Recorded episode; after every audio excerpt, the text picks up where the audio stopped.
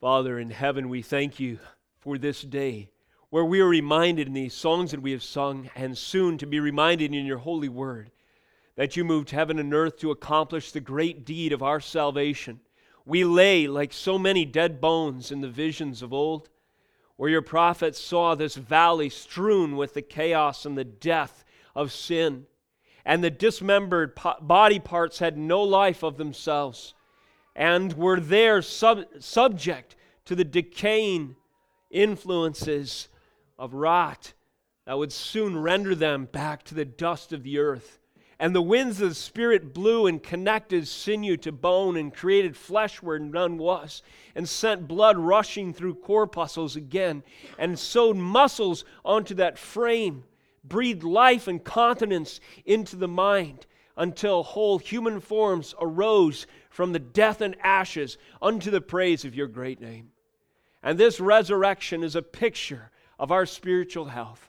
We were dead in our trespasses and sins when Christ, through his Spirit's work, breathed upon the dry bones of our souls. They became a new being, a new creation. We, Lord, your people, uttered the first cries as newborn babes of faith when you raised us from death unto life by the power of your holy word. And we recount your deeds and our salvation this day. Now, as we look upon your scriptures, I pray that we would turn to them, Lord, with hearts that marvel at the revelation therein contained, that the story of redemption through the course of history might move us to acceptable worship. Worship that overflows with gratitude, with reverence, and awe because of your great work in this world and in our hearts. In the name of Jesus Christ, we pray. Amen. Praise God. What a gift today to open the scriptures. I pray that each one of us realize the value of this time we have together. Turn with me in your Bible to Psalm 77 and let us explore this song of Asaph today in our Psalm series. The title of this psalm or this message for you today is Unseen Footprints. This title comes from verse 19, where the works of the Lord, displayed in the poetic language of the author, are described as footprints yet unseen, or yet your footprints were unseen. We'll see in the course of our message today what the author means. This is the evidence of God's traveling through or passing through his world that, in some sense, sneak up on us or are invisible, but when spiritual eyes are open, become a manifest glory. Thus, the unseen footprints of God Himself are one of the featured themes in Psalm 77 that actually undergird the spiritual and soul health of Asaph, its author. The aim of this morning's message is, therefore, to proclaim what Scripture prescribes as medicine for the soul. To proclaim, that is, again, what Scripture, what Scripture prescribes as medicine for the soul. And so, with this introduction, and under this title, to the choir master according to Jeduthun, a psalm of Asaph, would you stand with me if you're able, and let us hear the word of God in reverence and fear. Psalm 77 1. Here we have the holy word of God proclaimed. I cry aloud to God, aloud to God, and he will hear me. In the day of my trouble, I seek the Lord. In the night, my hand is stretched out without wearying. My soul refuses to be comforted. When I remember God, I moan. When I meditate, my spirit faints. Verse 4. You hold my eyelids open. I am so troubled that I cannot speak. I consider the days of old, the years long ago. I said, Let me remember my song in the night. Let me meditate in my heart. Then my spirit made a diligent search. Will the Lord spurn forever and never again be favorable? Has his steadfast love forever ceased? Are his promises at an end for all time? Has God forgotten to be gracious? Has he in anger shut up his compassion? Selah. Verse 10. Then I said, I will appeal to this, to the years of the right hand of the Most High. I will remember the deeds of the Lord. Yes, I will remember your wonders of old. I will ponder all your work and meditate on your mighty deeds. Your way, O God, is holy. What God is great like our God? You are the God who works wonders. You have made known your might among the peoples. With your arm you redeemed your children, the children of Jacob and Joseph. Selah. When the waters saw you, O God, when the waters saw you, they were afraid. Indeed, the deep trembled, the clouds poured out water, the skies gave forth thunder, your arrows flashed on every side. The crash of your thunder was in the whirlwind. Your lightnings lighted up the world. The earth trembled and shook. Your way was through the sea, your path through the great waters, yet your footprints were unseen. You led your people like a flock by the hand of Moses and Aaron. This is the word of God. You may be seated.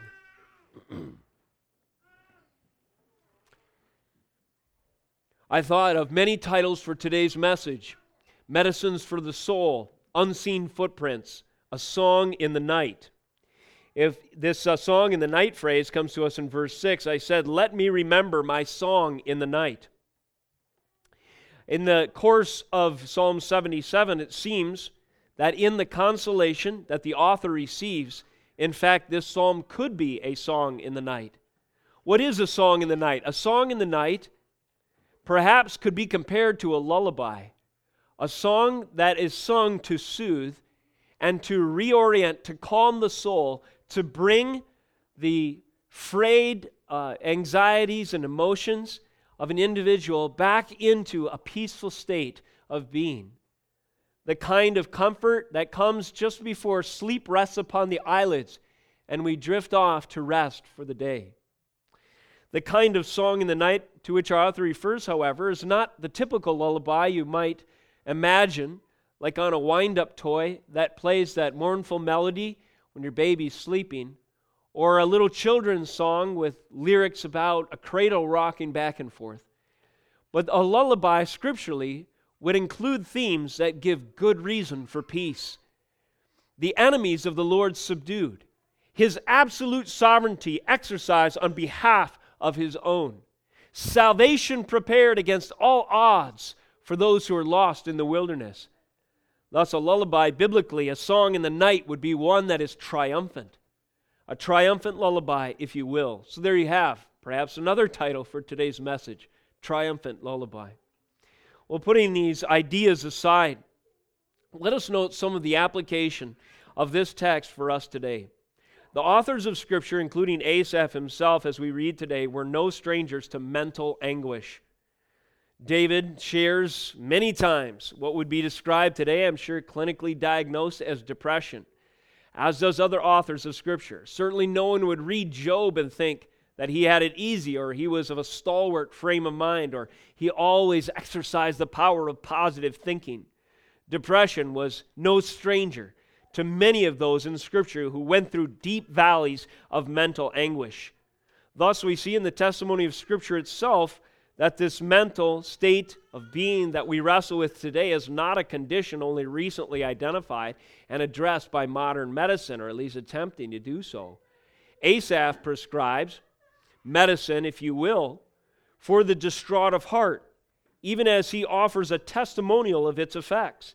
He instructs us turn to these things if you are troubled of soul and look at its effects. This is the basic shape of Psalm 77.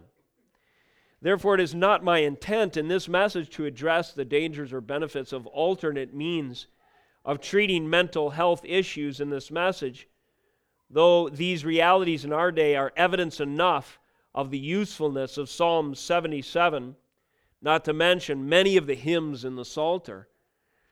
But it just stands to reason that these anecdotes are good examples of the sufficiency of Scripture. This week, well, in recent weeks, I should say, I've received more than one phone call from individuals who are seeking such relief from symptoms that are remarkably similar to those that Asaph expresses.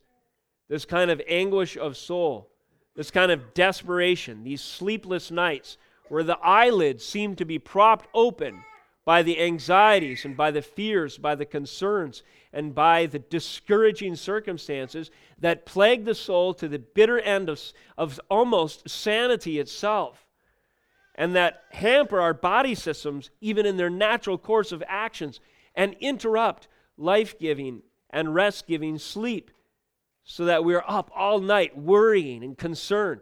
These are the kinds of situations that Asaph can, has experienced and can relate to. These anecdotes are a reminder, I, thus, we see of the sufficiency of Scripture. The fact that human beings struggle to have the mental strength to deal with of our circumstances is a reminder of the sufficiency of Scripture. If the Scripture addresses these things, then we should pay close attention. The Word of God speaks, after all, to every pertinent realm of our existence, and it does so with unparalleled efficacy.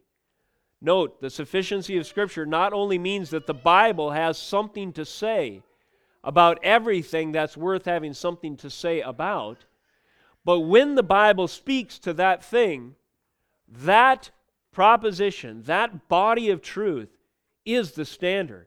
It is the most powerful and effective means of addressing or dealing with that situation. So let us listen intently, therefore, to Asaph as if he were, let's say, a Holy Spirit inspired counselor. Perhaps we will realize the value of his song for the dark night of our own souls. So let us consider Psalm 77 in three parts this morning. Our heading today will be rehabilitation of the soul in three stages. It seems to me that you could chart three stages of rehabilitation that Asaph, the subject of the psalm in the first person, most directly at least, but certainly a representative of God's people and others who can feel his pain. It seems that there are three stages that he works through in his psalm. Let's call the first one restlessness in verses 1 through 3. The second one I've labeled recalibration in verses 4 through 12. You could say reset. It's a reorientation of thinking and uh, the soul's affections to deal with this situation. And the third state, perhaps you could say, is reassurance. It's a return to the things most certain that ground his faith, that provide the foundation and anchor for his soul. So we see something of a progression here through three stages of the soul's rehabilitation restlessness, a recalibration, and then reassurance. Let's look more closely. Under restlessness, consider verses 1 through 3. Asaph says, I cry aloud to God, aloud to God, and he will hear me. We note there in the poetic structure, there is a repetition of those three words, aloud to God. The Psalms are steeped with this kind of parallelism. And as we hear verse 1, perhaps we hear something of an echo. I cry, aloud to God, aloud to God, aloud to God, and He will hear me. It's almost as if the way he writes this music, he's mimicking an echo in a cavern of loneliness you're probably familiar with a movie where maybe a, a, a, child, a young man, is chasing his dog into the woods, let's say, and he, he's lost.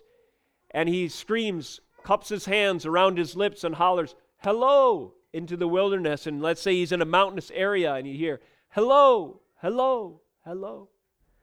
And that echo that recedes into the distance magnifies the circumstances, and it suddenly makes you feel what he feels.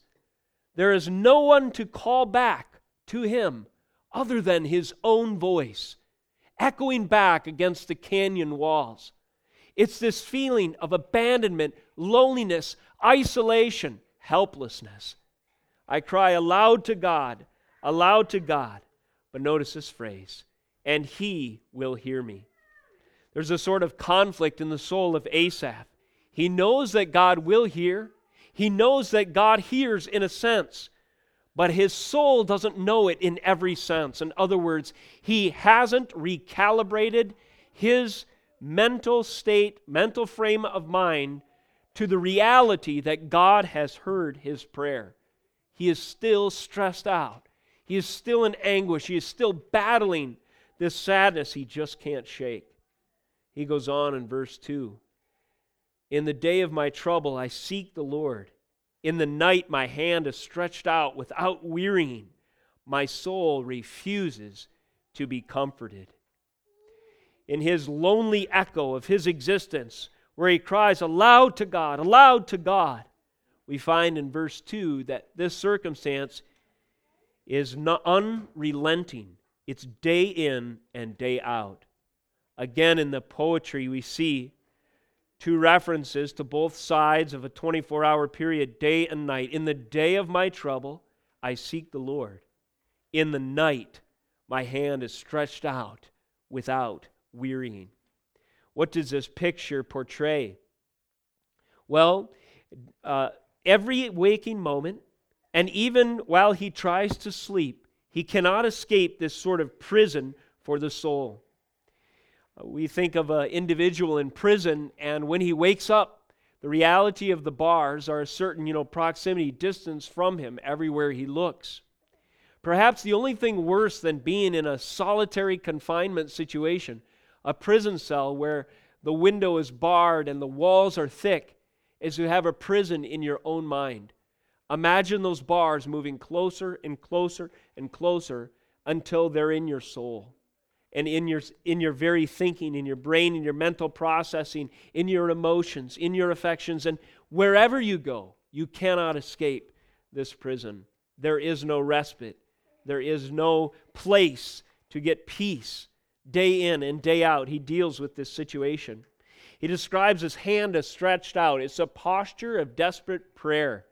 Think of little birds in a nest with their mouths wide open, little robins grasping for food. They know nothing else.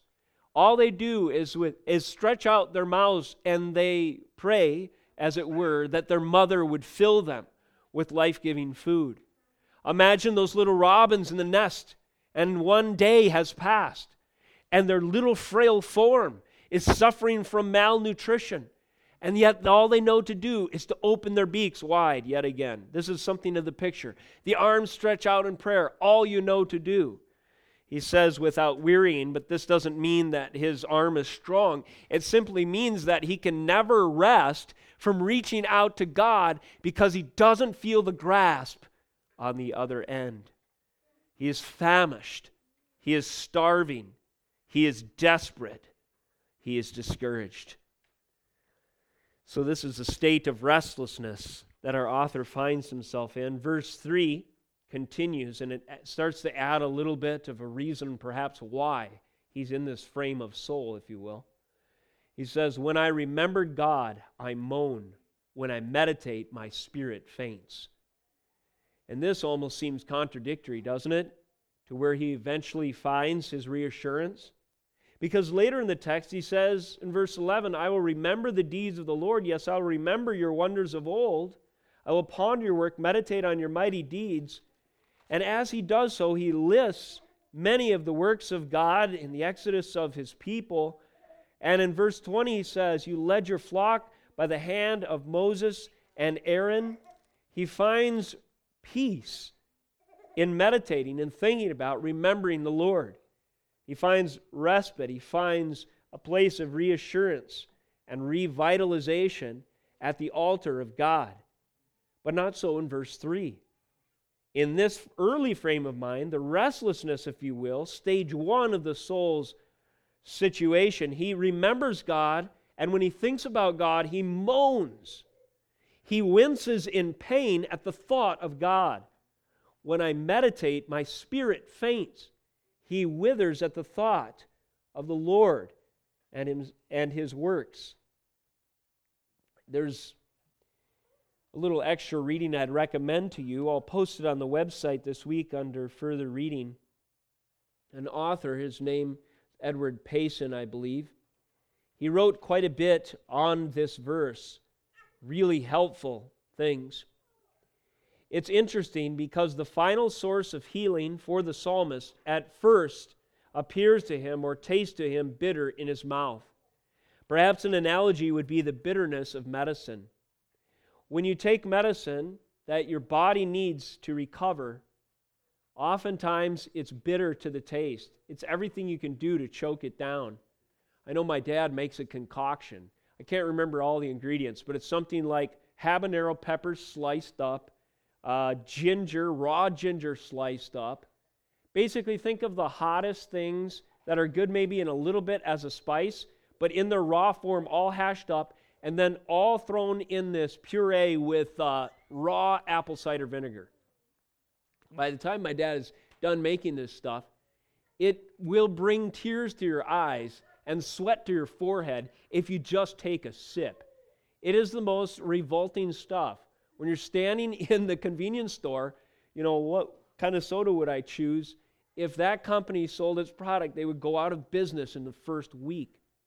However, the benefits of that concoction are extremely helpful. That medicine, though bitter to the taste, and though you want to spit it out when you first taste it, if you take it in, what begins to happen is it works against the uh, germs and things, whatever virus in your body, whatever it does, and begins to chase out, and almost as a natural antibiotic, sets you on a course for healing from, say, a cold or a flu or something like that that you may be suffering from. Well, oftentimes, spiritual remedies are like that tonic that my dad makes that tastes so horrible. At first, they're bitter to the tongue, they taste bad, but as we avail ourselves of them, they begin to do a work within us. What can sometimes make the work and the nature and character of God a revolting thing to us at first? Well, the answer is very simple our sin. And this is what Edward Payson expounds.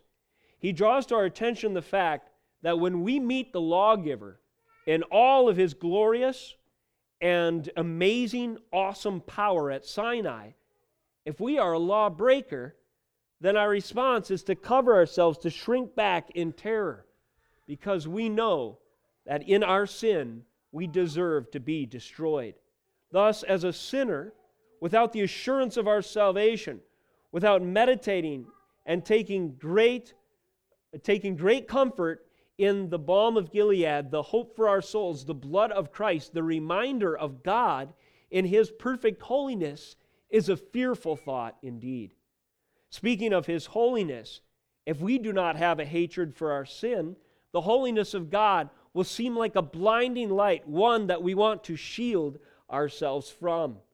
And thus, the meditation of the Lord is a bitter medicine at first, indeed.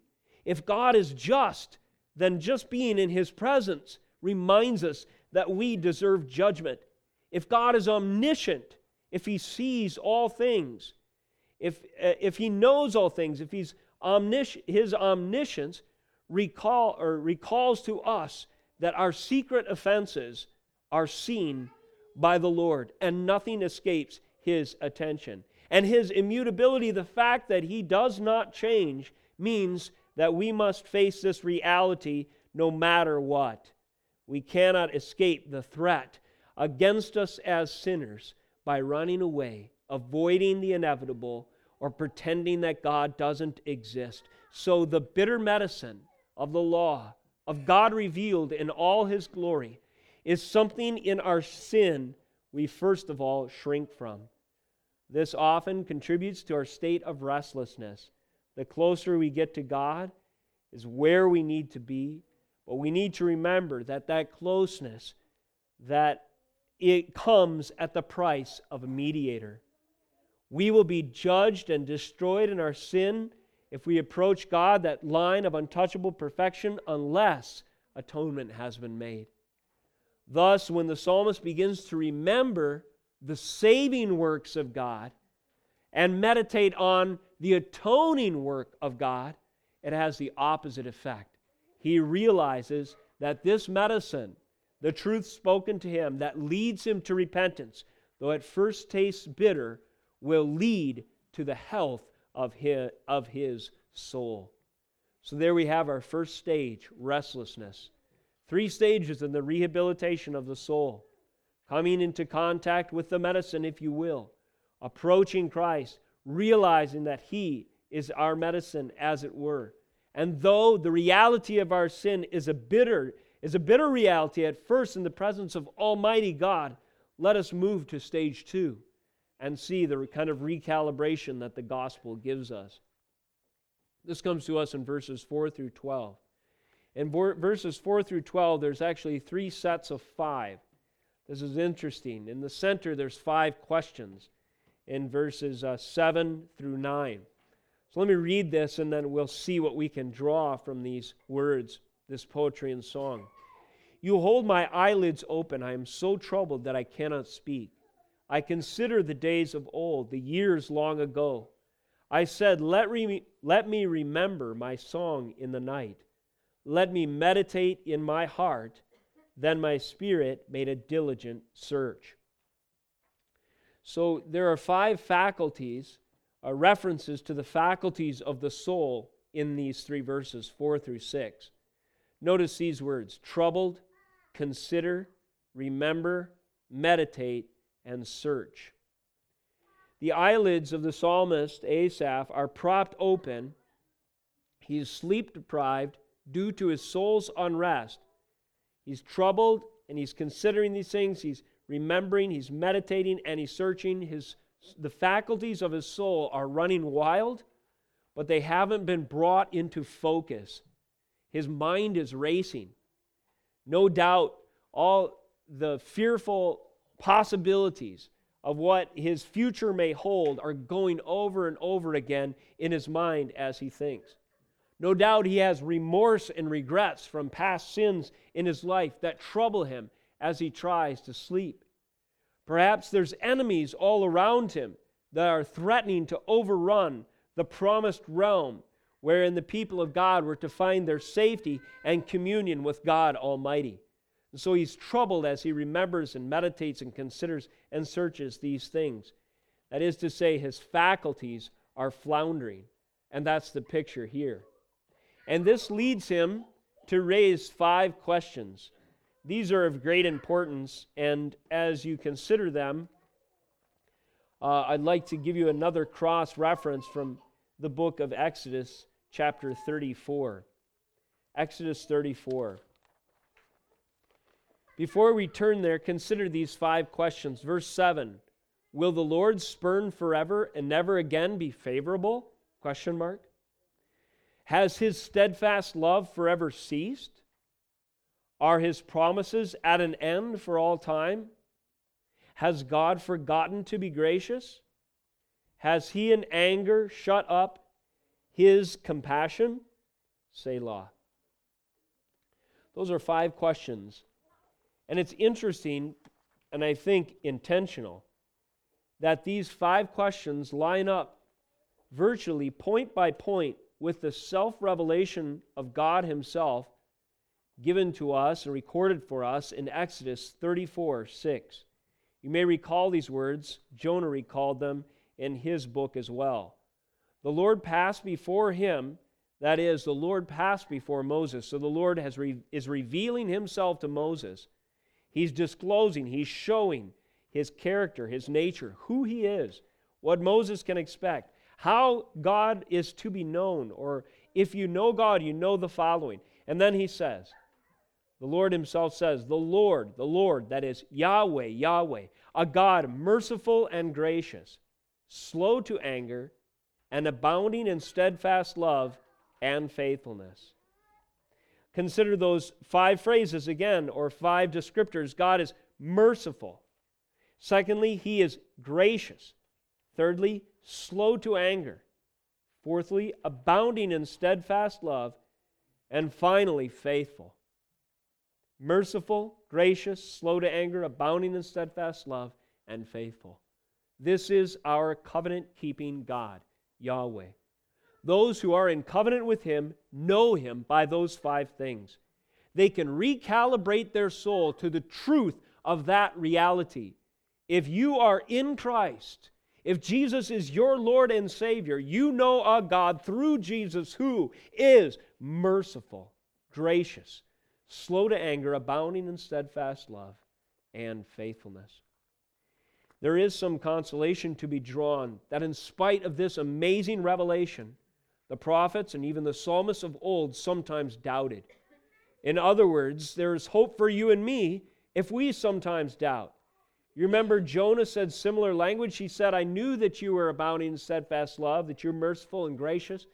And Jonah's uh, framing of these promises, this disclosure of the Lord, he says that you, uh, you uh, shrink back from uh, destruction, you're slow to anger, relenting, that is, from destruction. So Jonah was wrestling with these aspects of God's nature as well, in a slightly different way as applied to his enemies. But then we turn back to Psalm 77 and we see the five burning questions in Asaph's mind. Will the Lord spurn forever and never again be favorable? No. The Lord is merciful, and he revealed himself directly and forever recorded in Scripture to Moses himself, this great prophet of old, and it is recorded for you in the Holy Scriptures that you may not forget. Recalibrate your soul, remembering that the Lord will not spurn forever those who are His, those who are in covenant with His. What does spurn mean? Disdainfully reject. God will not disdainfully reject. Get out of my face. The psalmist felt like he was the butt end of God's uh, uh, of God's ignoring or despising him. Uh, that kind of attitude. But in reality, his question was unfounded. The Lord will not spurn his own. He is always and ever merciful for those who are under the atoning blood sprinkled upon the mercy seat. Second question Has his steadfast love forever ceased? No, his steadfast love endures forever. Are his promises at an end for all time? No, our Lord is relenting from disaster, and He is gracious to us. Has God forgotten to be gracious? No, we find in the confession of God Himself that He is gracious. Has He shut up His compassion in His anger? No, our God is slow to anger. Again, abounding in steadfast love. So when the psalmist's faculties were floundering and these five questions were raised, he, need, he needed to turn to the Word of God to reset, to recalibrate his thinking according to that which was actually true and certain who God was. And in the next three verses, we begin to see the effects of this recalibration. Again, there's five references, five references to his mental faculties in this section as well. And notice how reassurance begins to rush into his soul. Verse 10 Then I said, I will appeal to this, to the years of the right hand of the Most High. I will remember the deeds of the Lord. Yes, I will remember your wonders of old. I will ponder all your work and meditate on your mighty deeds. So here he is in this recalibrating exercise. He's making his appeal He's remembering twice, he's pondering, and he's meditating on the following things the years of the right hand of the Lord Most High, the deeds of the Lord, the wonders of old, of all God's works, of all his mighty deeds. One truth that we can that we can hang on to as a precious treasure, as an unfailing reality from Psalm 77 is when God does not work immediately in our situation the way that we'd prefer, that there is every bit as much reassurance to draw from the way He has worked in history. If you feel like you need deliverance right now and your soul is struggling to have joy, that it it seems like your prayers are unheard and the beautiful reality of your Christian life is something of a distant memory under these circumstances, reassurance for your soul and recalibration is only a remembrance, an acknowledgement of God's works through covenant history away. Turn to Him. How selfish is it of us to draw reassurance and faith only from the experiences that we have? We need to confess that as sin, brothers and sisters. If we say to our souls, ourselves, I won't be happy until God intervenes in this way in my life, That makes us. The, that attitude betrays a self a self-centeredness as if the universe was on the wrong footing until God answers our prayer the way we prefer in the timing we demand right now or whenever it is. In order to recalibrate this sort of intrinsic spiritual selfishness that we wrestle with, draw reassurance from the way God answered prayers of old. Look to the way that He saved Nineveh when you despair over the state of our culture today. When you wrestle with your own sins and wish that deliverance was nigh, remember how He brought His people, who were 430 years or so in slavery in Egypt, through the Red Sea unto the promised land. When you feel that God is a distant reality, and that you can't really relate to Him just now because I don't feel the same happiness that I once enjoyed in the courts of praise, in the gathered assembly, in, the worship, in worship with His people.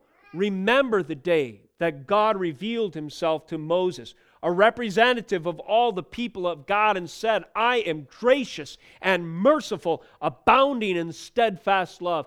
All my covenant own experience the reality of my love, my concern, my care, and my slowness to anger, and my promises, and be encouraged, be strengthened, and let your soul receive that life giving medicine, an antibody against the venom of self centeredness, and let it rush through you and exercise all of that poison, and instead fill you with the joy from the wellspring of spiritual life forever available in these pages of Scripture. Finally, this morning, we're considering the rehabilitation of the soul in three stages. We've considered the candid restlessness that Asaph admits. We've seen how he recalibrates his thinking according to the Word of God. And finally, there is a reassurance that floods into his soul. And this comes with some specific remembrances. But it begins in verses 13 through 15 with words of acclamation. What is acclamation? It's ascribing to the Lord, it's uh, proclaiming, it's stating the truth to the Lord in worship of his greatness. Uh, last week in our family devotions, or two weeks ago, I had a question I asked the kids each night. What makes God awesome? What makes God awesome? Well, that's a simple way to phrase a question for your child. And if he or she answers from something from Scripture, what are they doing? They're acclaiming the Lord, they're extolling Him, they're magnifying Him. God is awesome because He led the people by a pillar of fire at night when they were in the wilderness. God is awesome because he sent a fish to swallow Jonah to save him from drowning. God is awesome because he wrote the Bible for us to read that tells us the way of salvation. God is awesome. I'm giving you some of the answers from my household. God is awesome because he created the whole world. God is awesome because Jesus died on the cross for our sins. There's a childlikeness about that but it is food for the soul. It is rich, valuable, invaluable, in fact, medicine for you. Simply proclaiming, reminding yourself why God is awesome. Notice how Asaph does this in verse 13. Your way, O God, is holy. Well, God is great, like our God. Our God is better than your God. I mean, you can almost hear a childlike faith celebrating how awesome my Heavenly Father is. And there's a certain health for the soul in confessing these things. Your way, oh God, is holy. What God is great like our God? Your gods are stupid. They're not gods at all. My God created the world and all that is in it. My God created a way of salvation. My God uses even the sin of his enemies like a weapon against them. My God ransoms me from spiritual darkness through the resurrecting life of his Holy Spirit. Verse 14 You are the God who works wonders. A God hardened Pharaoh's heart for the very purpose of showing off his power. I'm going to make this guy not let you go so that I can do all kinds of cool stuff in his country. I'm going to send insects to swarm over everybody. I'm going to darken the sun. I'm going to turn this picture of life, you know, the people practically worship the Nile River into a stream of blood by the touch of my sovereign finger. I'm going to slay every one of the firstborn, the future generational hope of this entire civilization be snuffed out in a moment. I am going to display my wonders. Now, if you were an Israelite at that time, and God was doing these things, and your father runs back to your little hut or what have you at the end of the day and says, Honey, did you hear the news? Kids, gather around. There's frogs everywhere. Some places I can't even see the ground. But, Daddy, there's no frogs here. Why? God has protected the land of Goshen. We are His special people. But those who will not bow before Him, he can turn his creatures against them and overrun the greatest kingdom in the earth with so many frogs that it's driving even Pharaoh himself insane. If you were there at that time, you can sense, you can feel how awesome these wonders would have been. Daddy, why is the sun so dark today? Because the one who made the sun has put a shield over it just for now because there are those who don't think that he is God, and he is proving that he is. The point of Psalm 77 is that those wonders are ever present and just as ready for us to appreciate as they were for that generation in Goshen. Turn to the scriptures. Open up your ears and eyes to the revelation of God's word revealed. It's as certain uh, recorded here, it's as certain as it happened at that time.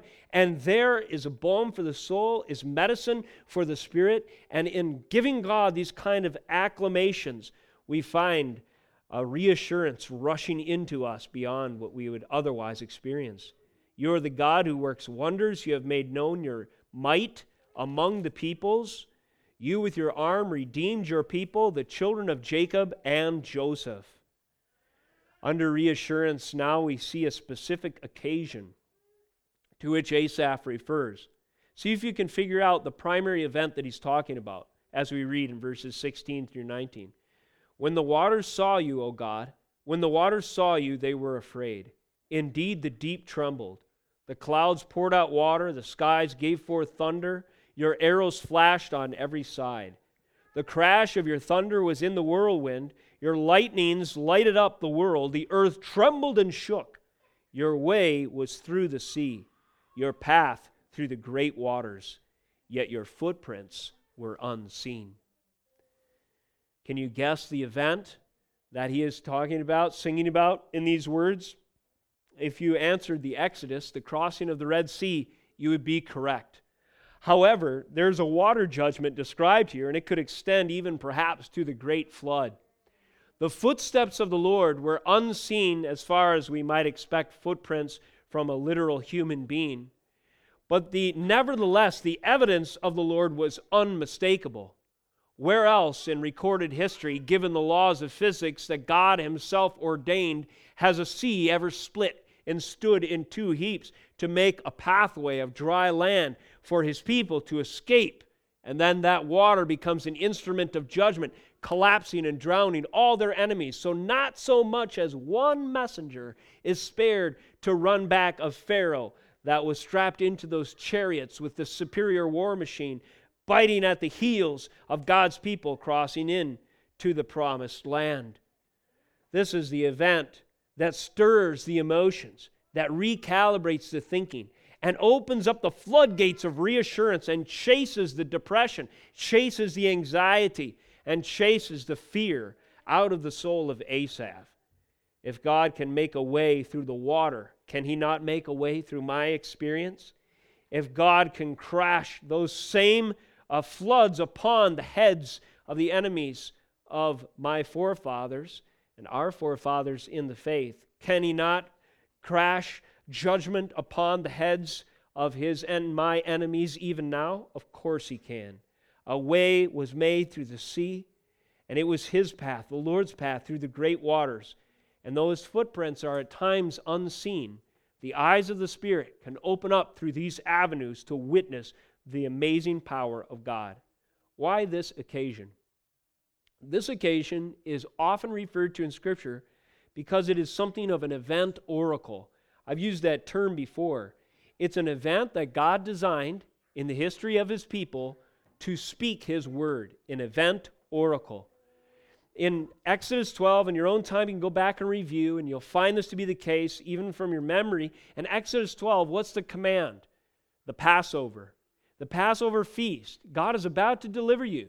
So, this is a ceremony so that you never forget. This is a time of celebration, so you remember this event oracle. There wasn't a feast for every miracle, there wasn't a feast agreed for every miracle that God did. There wasn't a time of celebration and careful remembrance in the same way set up for everything that God did, but there was for the Exodus. There was for the great deliverance through the Red Sea. Why? Because it was an event oracle. It was preaching the gospel in circumstances. It was, another phrase, a signature act of redemption. A signature act of redemption. This is something that speaks to God's power to save. Remar- re- recall this moment in redemptive history because it is meaningful. We celebrated communion last week.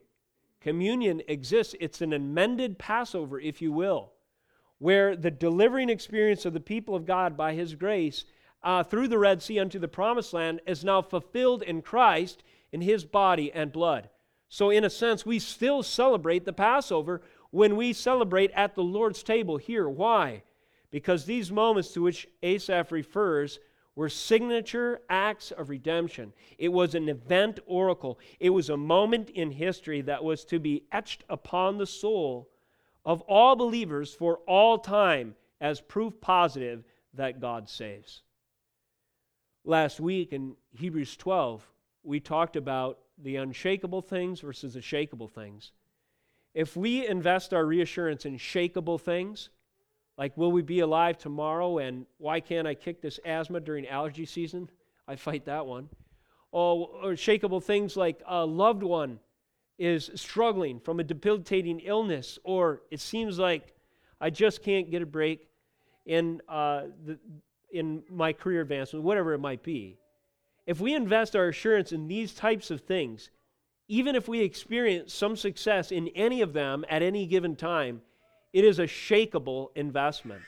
The message of Hebrews from Haggai was invest your time, tie your present resolve to future realities, invest in the unshakable kingdom.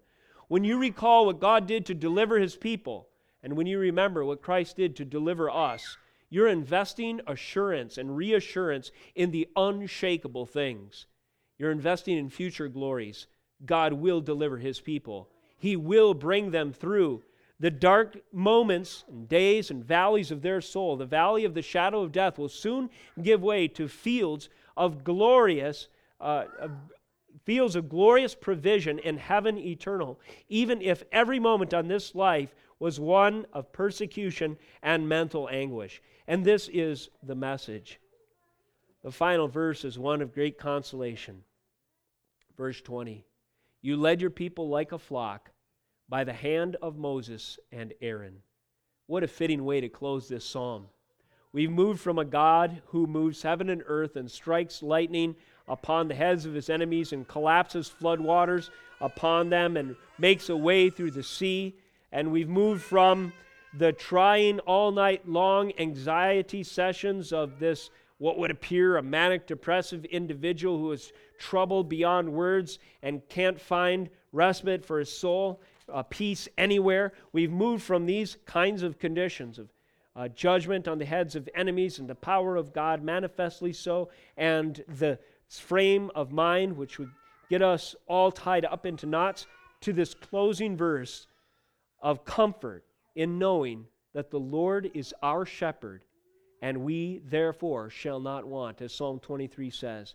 He leads us through the valley of the shadow of death indeed with his comforting rod and staff, just like he led his people like a flock in Psalm 77:20 by the hand of Moses and Aaron.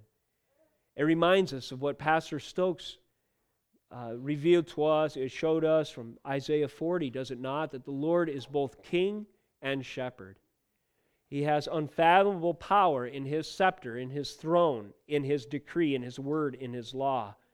and He has unfathomable concern and care and comfort and compassion on His little sheep, such that He will cradle them in His bosom, even as His unseen steps cross through redemptive history, redeeming for Himself a people.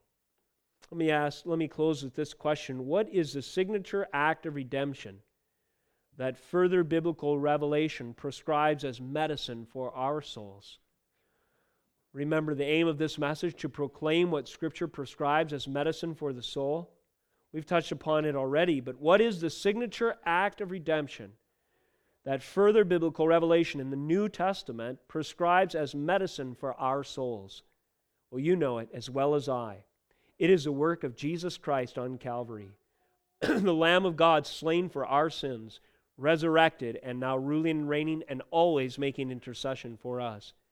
These are the moments recorded in Matthew 26, 26 through 28, where Jesus proclaims that his body and his blood is the fulfillment of the Passover. And here in this act, he forever fulfills and amends the Passover celebration such that the bread and the cup now commemorate his body and blood shed for the healing of our souls. And although we may not experience the miraculous work of God in signs and wonders shaking heaven and earth right now.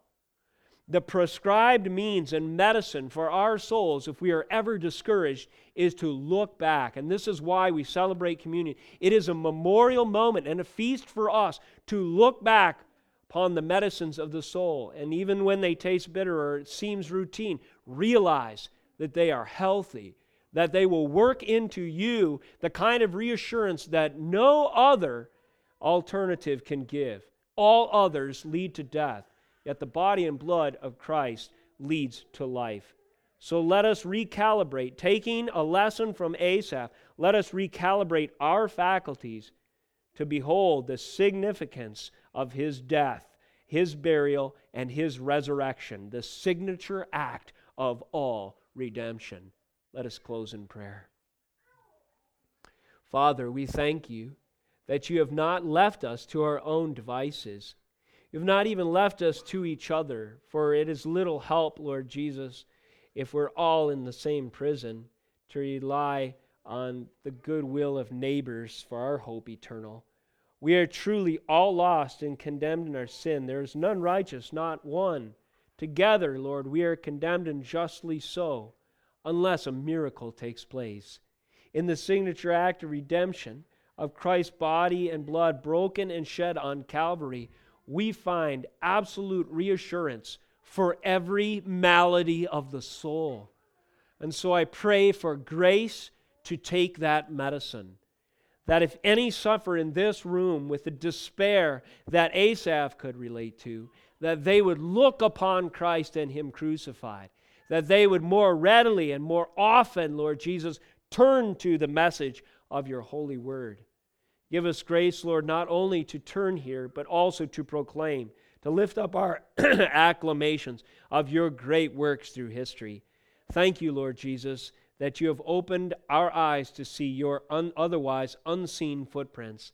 And let us walk, therefore, Lord Jesus, in the footsteps that you have prepared for us to walk in, unto the praise of your great name. In Jesus' holy name we pray. Amen.